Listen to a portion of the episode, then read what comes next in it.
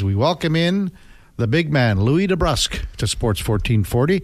Louie with uh, KK and Schlemmer. Morning, big fella. Morning, guys. How are you guys doing? You mean you don't want you you probably want to talk about how I was chiseled champion when we went up to Fortress Lake.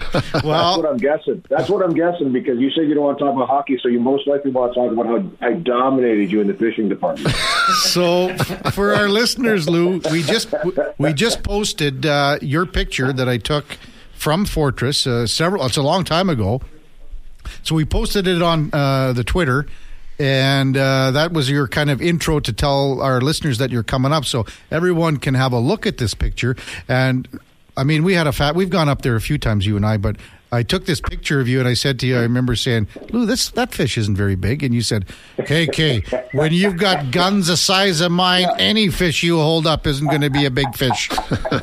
I jokingly said, hey, when you got 20 inch guns, every fish looks small. you know what? What an amazing trip, though. And I, I don't know if it, I don't know if it's, it's probably the picture. I know a picture you're had some great photographs, by the way, on that trip. But uh, I know the one time we had Jason Strudwick and um, you know, JD yeah. Jeff Deslauriers came the one year too, and it was it was fantastic. It is a beautiful spot. It's right on the border of BC and, uh, and Alberta, and I, I I talk about that trip all the time because it was one of the most beautiful places in the world I've ever been to. But um, great company too, KK. We had a fun time, and just uh, you know the the competitiveness still always comes up. And we had a blast. It, it was uh, one of those trips you just that, that just stays with you. Well, and again, it was fly fishing just for our, our listeners. And yeah. we would walk right from Camp Lou and be about, I don't know, half mile or so. And you get to Chisel Creek, and then you would just stand in your weight and your waders and just fly fish, and your arms would get sore from from throwing casts out. I can't remember how many casts in a row it was, but it was funny. I, I got into fly tying too uh, years ago when I first started fly fishing. It was one of the things I liked about it was, and trust me, I get you, you see my meat hooks. It, it's, it's, I don't do the delicate work. I'm pretty good at streamers. Don't even try me on dries. I'll do the odd nymph. But uh, you know, it's funny. I um, after the first year we went there, I started putting this pattern together, and that's the one. Remember, I said I could probably sell these these right now for 20 bucks a pop up here as the Chisel champion because it was like every cast. It was a nice, like a long white streamer with a little zonker strip on it, and I put a, a pretty heavy head on it because you have to get deep. It's a different type of fishing for those brook trout. But mm. uh, mm-hmm. listen, fantastic. I can talk fishing all day. You know that oh, about yeah. me. And and also the, the, Dipper Lake. I finally got up to the legendary Dipper Lake with yeah. you the one time uh, and your buddies. We went for a great trip, and that was an amazing trip. So um, we've had a couple tremendous fishing trips, you yeah. and I, Kevin. That was with Howie the plumber. What did? Could you believe yeah. how many walleye were caught at Dipper? we we would just go catch a hundred, come back in, hang out by the fire for a while. Do you want to go catch another hundred? Okay, we'd step out in the boat, go catch another hundred.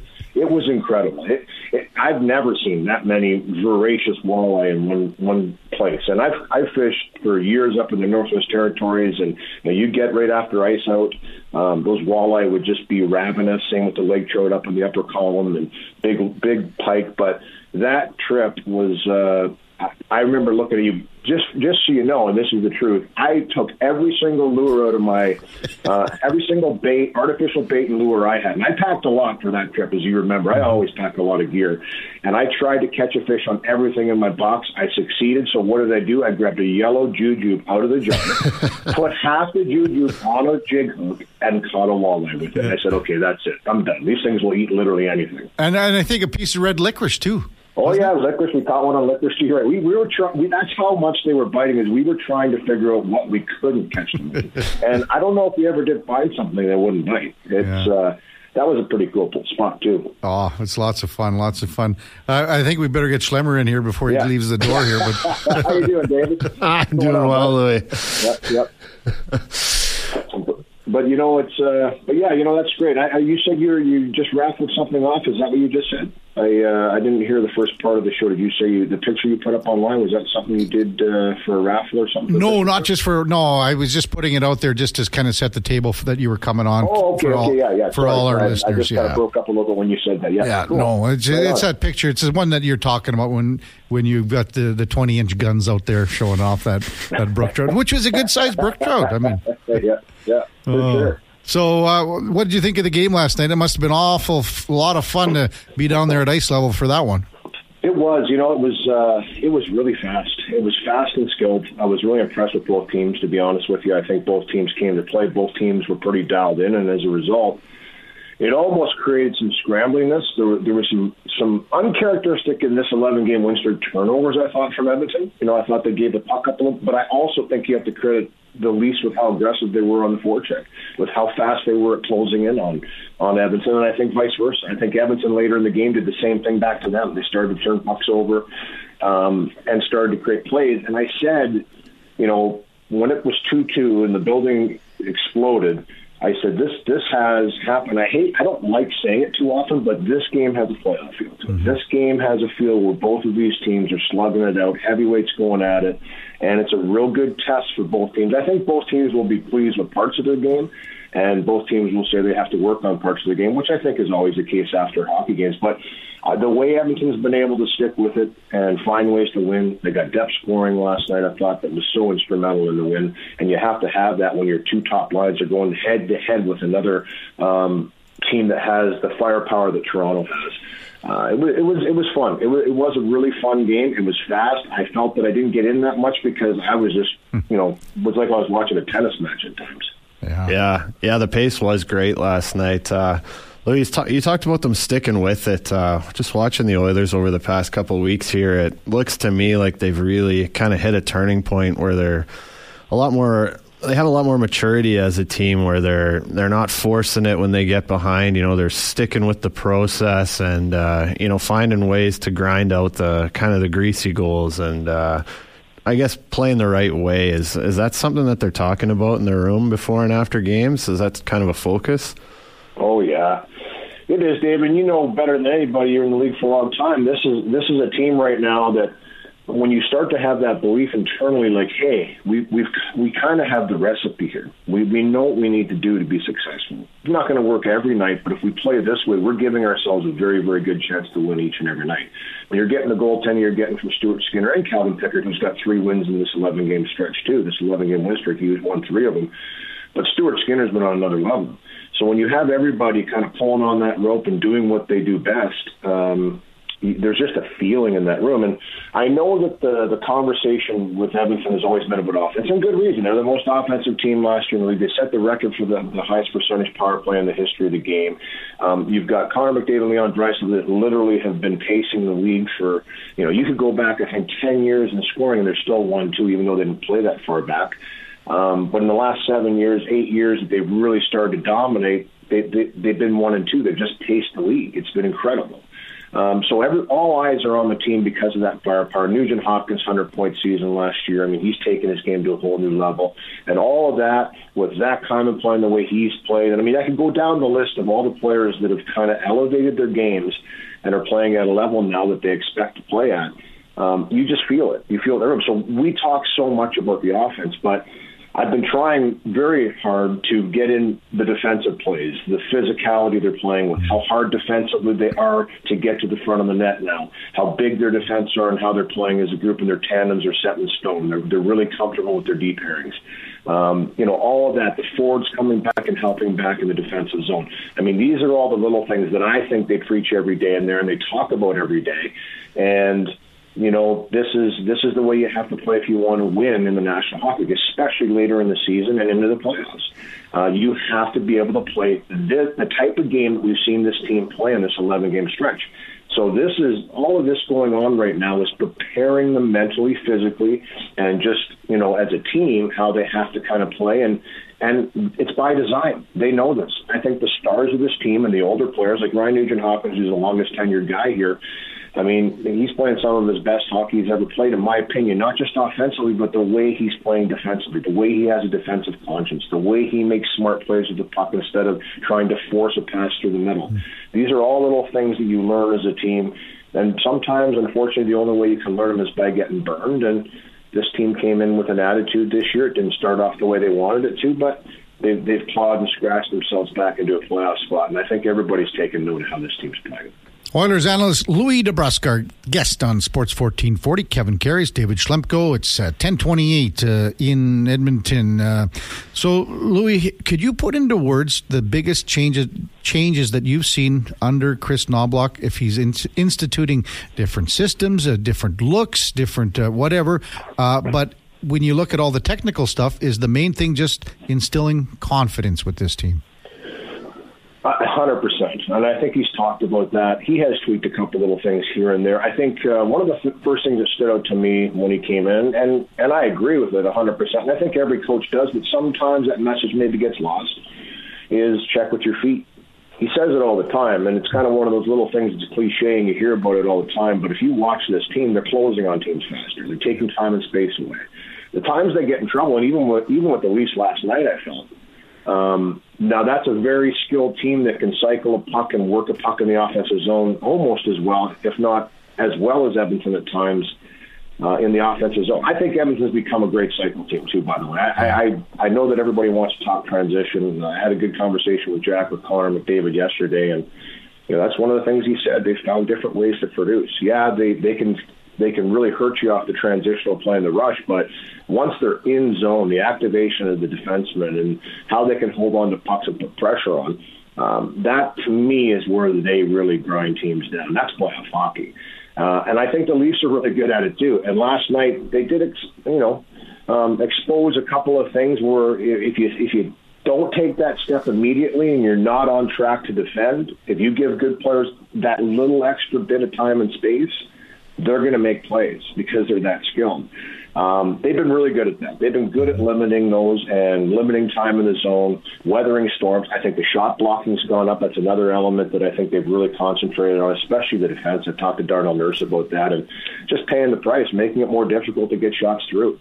Um, you look at the 2-2 goal that was scored by Derek Ryan. There was a shot block right before that by Cody Ceci yeah. on Max Domi down the right hand side, and he stepped into that lane. Now, if he gets that through, and you know this is a defenseman, Schlemmer, uh, if he gets that through that defender, that becomes a dangerous shot because yep. he's inside the top of the circle, he's inside the dot, and it's like okay, that's a scoring chance. And if, if, if Skinner doesn't pick that up right away through the defender, next thing you know, that could be the dagger that, that wins the game for the Leafs makes that block. They deflect another one to the corner. They come down the other way. It's Ryan McLeod with the speed to the neutral zone. He rims the little tic tac toe, nice fake shot by Janmark, but it's a pass by McLeod out to um, Ryan. I just think, you know, that def- I, I thought two goals last night were directly results of defensive plays. I thought uh, Draisaitl coming back and he turned the puck over in the neutral zone, but it was, you know, for me, one of the most engaged I've seen Leon. He moved his feet. He was, I mean, he dug in. You could see the ice from that level where I was. He was chipping the ice. He was digging in hard to get back. Now, he didn't totally break up McCabe from making that shot, but he, he disrupted them enough that it wasn't a clean shot and it missed the net. Maybe Skinner got a piece of it but it was it was a little bit wide. And then they came down. He got that break on the backhand towards the net with Kane in front and goes in the net. But he created that by again playing a defensive hockey by being being aggressive and, and tenacious defensively. I think you get rewarded offensively for it. And I really think the Stars figure that out. And uh, you know, so for me, I I know that every coach comes in and preaches defense. Every coach comes in and says we have to move our feet to check. Well, he said the same things, but somehow he's got the guys to buy in. I think they were ready for it. I think obviously with the start they had, um, the two nine and one, they were they were flustered, they were frustrated, and I think the best thing that he did, and he's talked about this, he's been very open about it.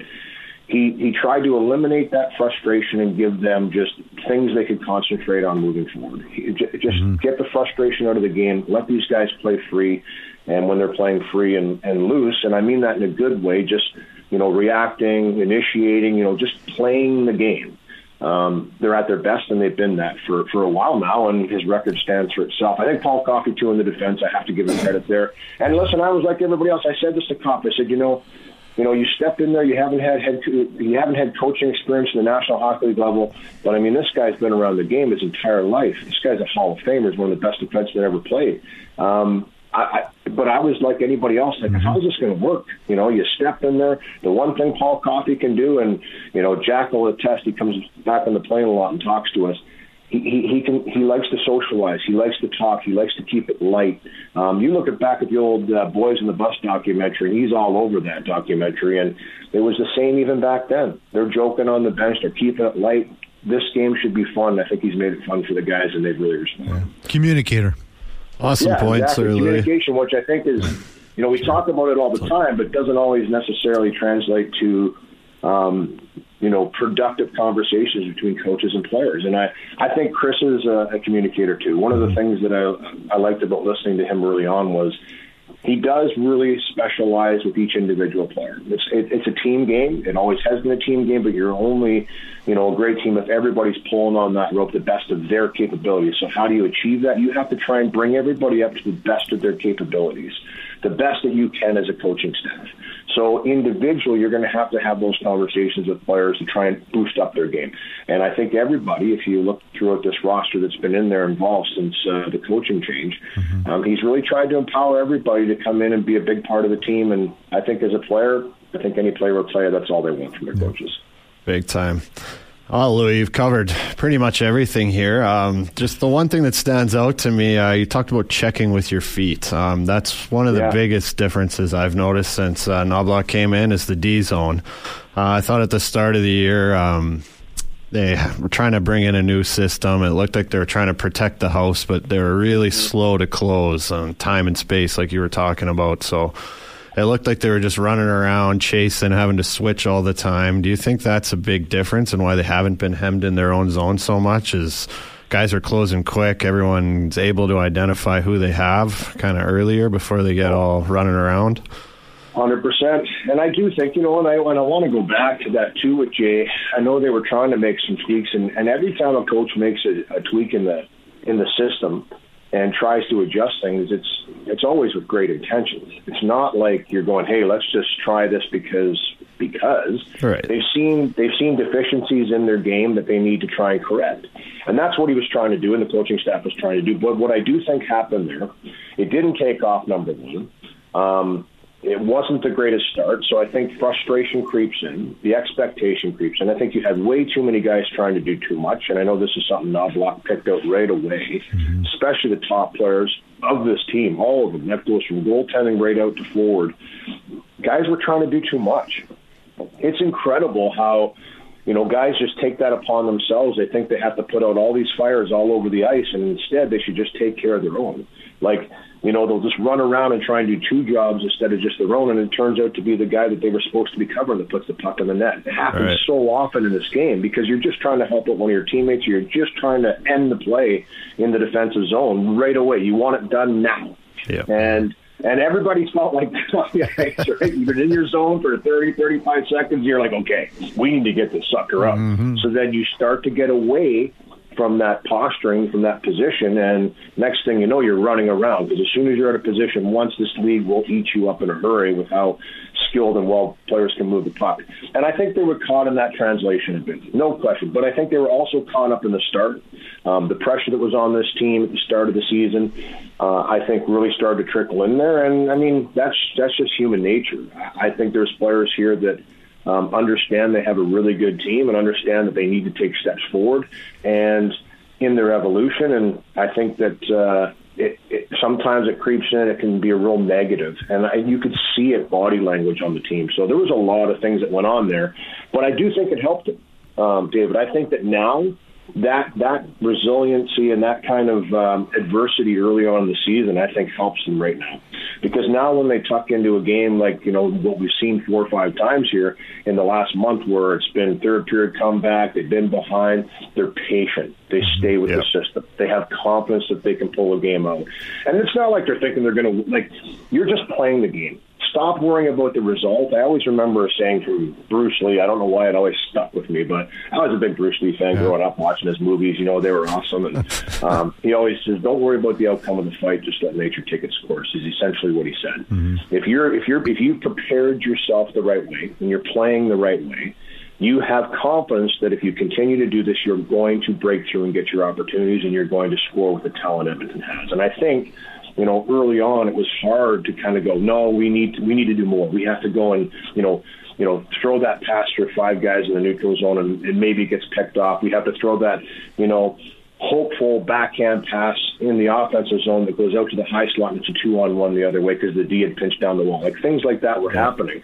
This right now you don't see that with this team yes, when you're playing an offensive, very skilled team like Toronto, I mean, early on it could have been three nothing. You know, mm-hmm. honestly, it was a four on two yeah. offside after the one nothing to the 27 seconds in, and then you know, there was a grade A chance by Bertuzzi again, and he and he just shanked the wide open net, and that's kind of been the way that it's gone for Bertuzzi in Toronto. This guy's a finisher, and he's a great player. Um, you know, I got to meet him a little bit in Boston when he played with Jake. This guy, you know, he's a competitor, and that that should have been in the net. But that's a that's a chance that he typically puts away, and you're sitting there going, "Wow, Toronto has come out and are running over Edmonton early on because they were ready early in that game." I credit Edmonton though. Stuart Skinner gave them a chance. I mean, and that's the one thing, um, you know, the goaltending has been elite. The goaltending has been outstanding, and when you have that, it just gives you even more confidence to play a hard game. But uh, yeah, a good job to kind of weather that storm and then get patient again, and that's kind of how this team's played.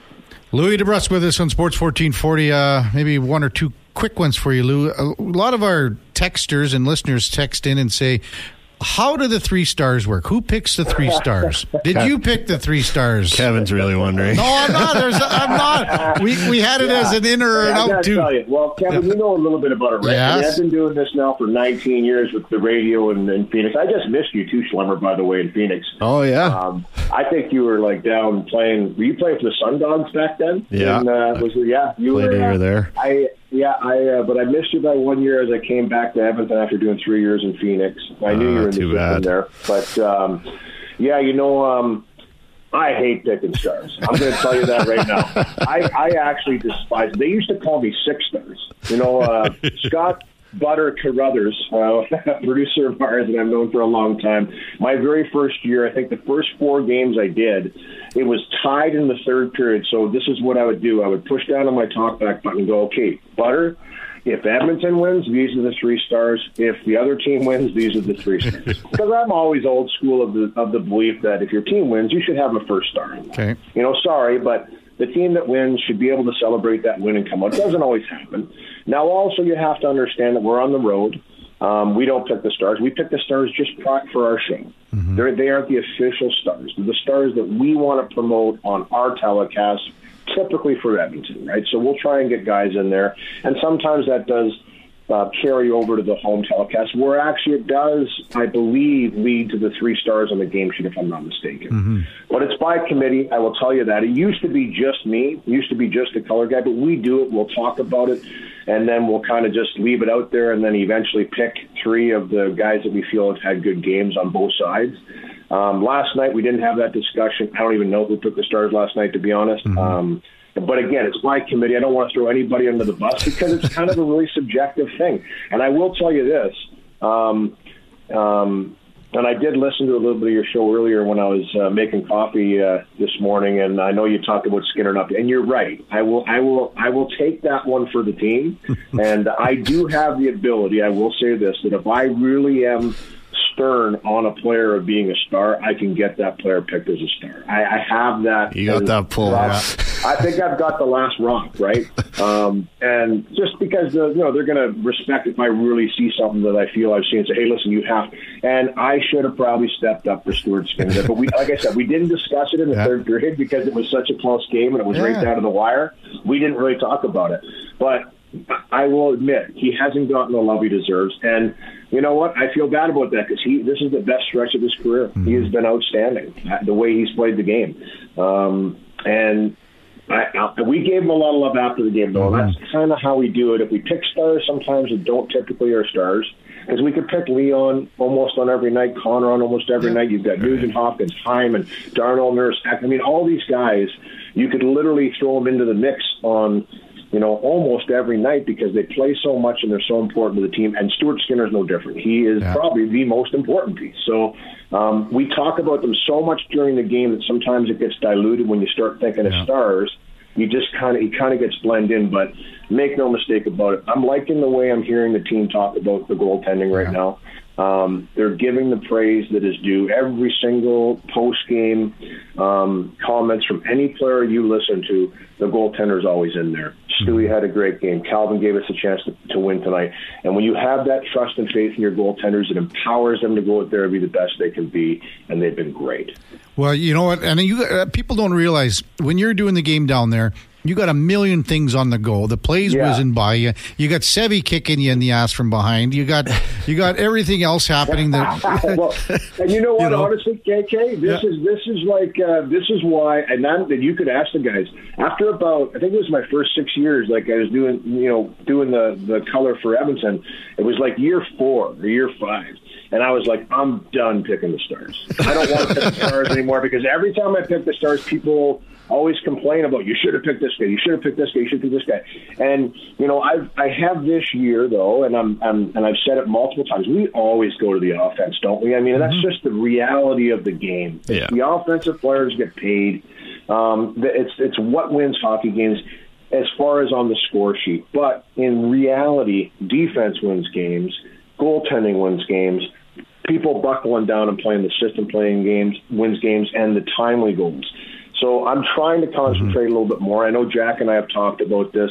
I want to give the love to more defensive players too. We don't give the love to a Darnell Nurse enough who plays 25 minutes in the game, or Mattias Ekholm, or Evan Bouchard who's leading this team in ice time right now. Nobody talks about it. It's like, you know, yeah, I know it's a lot of power play in this, but he's playing a lot in other situations as well, in important situations. So his defensive game doesn't get talked about enough.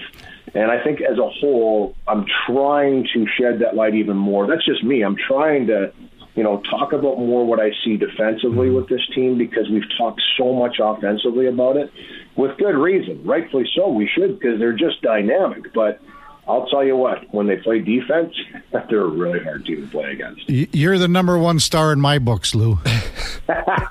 Well, thanks, buddy. Back at you. hey, uh, thanks for sharing some uh, time with us this morning. Uh, it's been long overdue. We've been trying to kind of get you on the show here and there, but you're such a busy guy. Uh, we'll do it again here soon, though. I want to I want to get you on again and talk about just broadcasting and what you love about it and all that kind of stuff. So that could Sure. fill another 20, 30 minutes too. So Absolutely, but you know what? And like I said, I'm not a morning guy. I'm a morning guy in hunting. when it comes to fishing and hunting, I'm a morning guy. I know we were But, talking uh, about that last yeah. night. When it comes to school, when I was younger, asked my parents and anything else like that. Yeah, they had to drag me out of bed. But hunting, fishing, and hockey, you didn't have to pull me out of bed for. Everything else, forget about it. Oh, so, yeah. Sorry that I'm not an early riser, but uh, thanks for having me. on. All good. Thanks, Thanks, for coming on, Lou. Appreciate it, man.